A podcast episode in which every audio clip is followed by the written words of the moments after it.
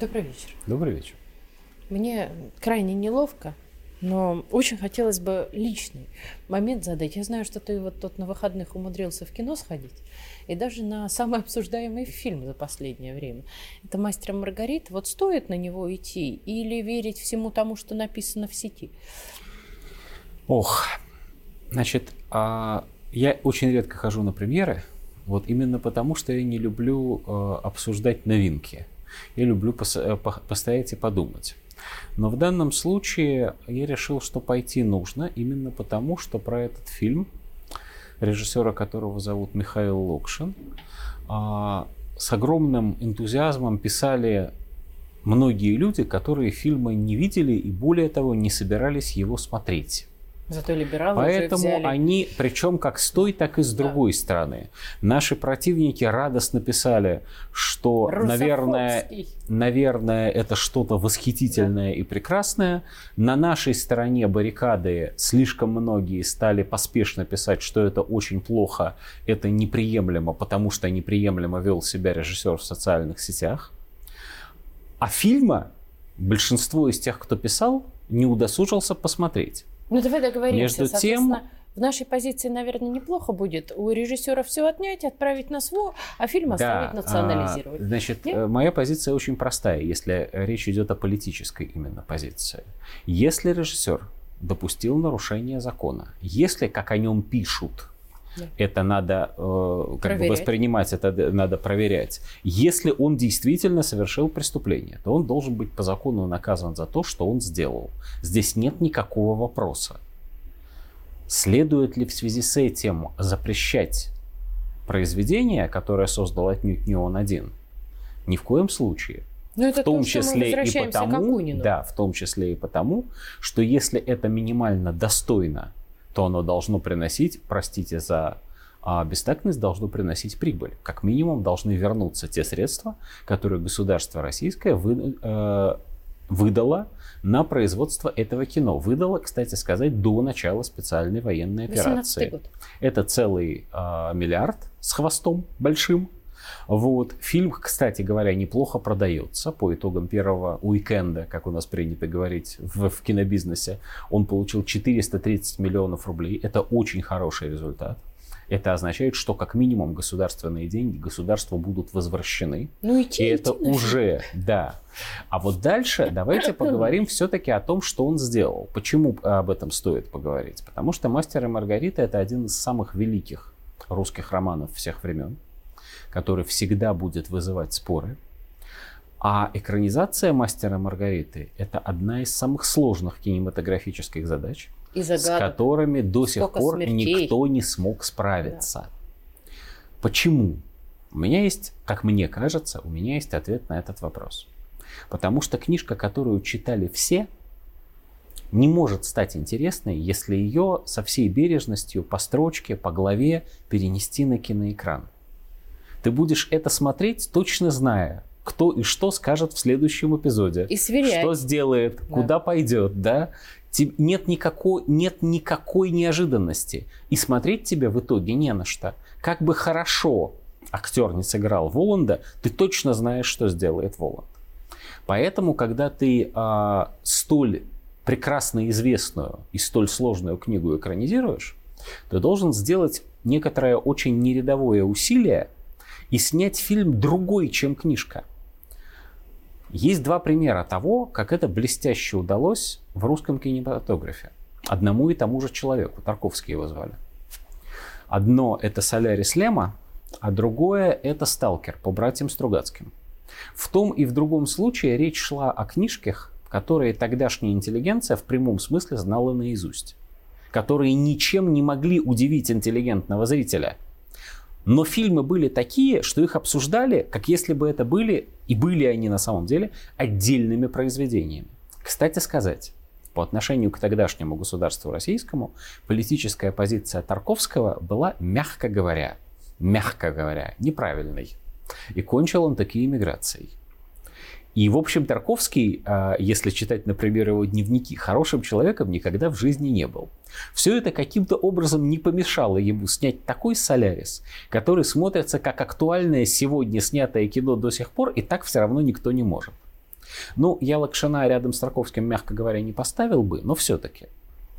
А этот человек или его команда сумели сделать кино, которое интересно смотреть.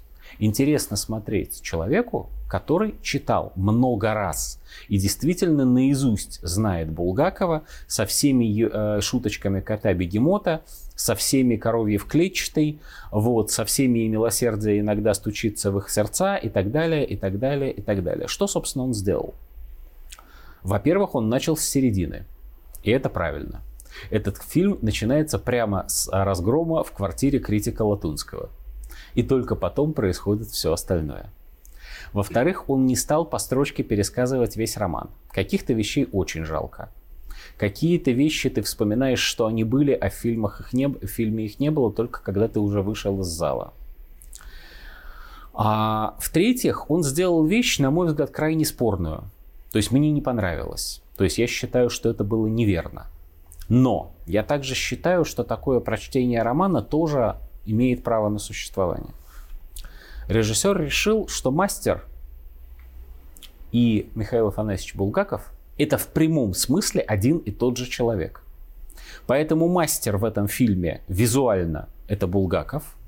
Поэтому то, что с ним происходит, это происходит с автором романа в его, так сказать, голове, в его представлении.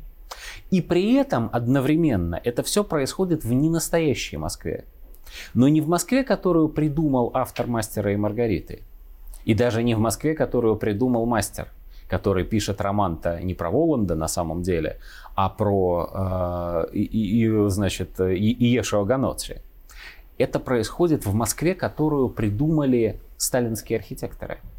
Это происходит в Москве, в которой построен дворец Советов, над которой летают огромные пассажирские дирижабли, в которой есть совершенно, оно было, я видел в эскизах, совершенно невероятное поле, значит, обелисков революции, которые видны с Воробьевых гор. И когда в финале эта Москва горит, товарищи, которые не видели кино, это не наша Москва горит. Это горит придуманная Москва в воображении умирающего. Это, по крайней мере, метафора. Ну и так далее. Там страшно много неудачных вещей. Там Азазелла, который отвратительный, но не страшный. Это безобразие. Вот. Там Коровьев фагот, который зачем-то, во-первых, несколько садомизирован с виду, я бы так сказал. Вот. Метросексуален, как сказали. Нет, хуже. Вот, хуже. Но на самом деле понятно, не то что понятно почему, а одна из версий, которая пришла мне на ум, состоит вот в чем. Есть такое английское словечко «фаггот», которое обозначает именно вот это вот. Опять-таки режиссер говорит: я художник, я так вижу, а давай я так прочту. Ну давай, в том смысле, что можно же так прочесть. Он там делает кучу отсылок к разным интересным фильмам разных времен и народов, в частности, тот же фагот, значит, в сцене в «Варьете», которая на самом деле в этом фильме не «Варьете» вовсе, а тот самый театр, в котором Булгаков ставит свои пьесы. Вот. Он похож на Джокера. Не то, что похож, а прям до степени смешения. Прямо вот Хоакин Феникс в роли Джокера выходит на сцену, чтобы вести этот сеанс магии с ее разоблачением. Ну, хорошо, ну аммаж американскому кино. Ну, почему бы и нет? Там очень много таких сложных «почему бы и нет». И именно потому, что там очень много сложного, именно потому, что там очень много не в раз принимаемого, именно потому, что там очень много метафор, которые не ложатся в наше классическое, консервативное, всем известное восприятие великого романа Булгакова, именно поэтому, на мой взгляд, на этот фильм стоит посмотреть. Вот это не из серии «Идите, вам непременно понравится». Нет. Идите, удивитесь. Вам, скорее всего, не понравится многое. Но, по крайней мере, вы ощутите необходимость задуматься, поспорить, обсудить это с соседом, с которым рядом вы смотрели это кино. Вы совершенно точно не ощутите необходимости заедать это дело попкорном, как у нас принято. А вместо этого вы ощутите необходимость, может, вот знал бы режиссера, вот я бы ему сейчас морду набил за то, что он сделал вот так. Это яркая эмоциональная реакция. Это, по большому счету, то, ради чего кино и делается. И есть еще одна вещь в этом фильме, которую, на мой взгляд, надо обсуждать именно в Царьграде. Эта вещь очень не враз понимаемая, особенно сегодня, и заключается она вот в чем. Русофобия и антисоветчина на самом деле не тождественны. Можно быть контрреволюционером и противником советской власти, особенно если речь идет о временах революции и сразу после революции, и при этом оставаться русским патриотом. И сам Булгаков, безусловно, был русским патриотом. И, безусловно, был антисоветчиком, ну, по крайней мере, большую часть своей биографии. И еще более интересная вещь. Ведь Булгаков написал «Дни Турбиных», и «Дни Турбиных» ставили в Советском театре, и эта пьеса нравилась Сталину. Сталин не был дураком. Он прекрасно понимал, на чьей стороне автор этой пьесы и кому обращено сочувствие зрителей этой пьесы. Но он также понимал, что если он хочет некоего объединения всех русских людей, вот сейчас, в этой обстановке, то эта пьеса играет на него, сопутствует ему.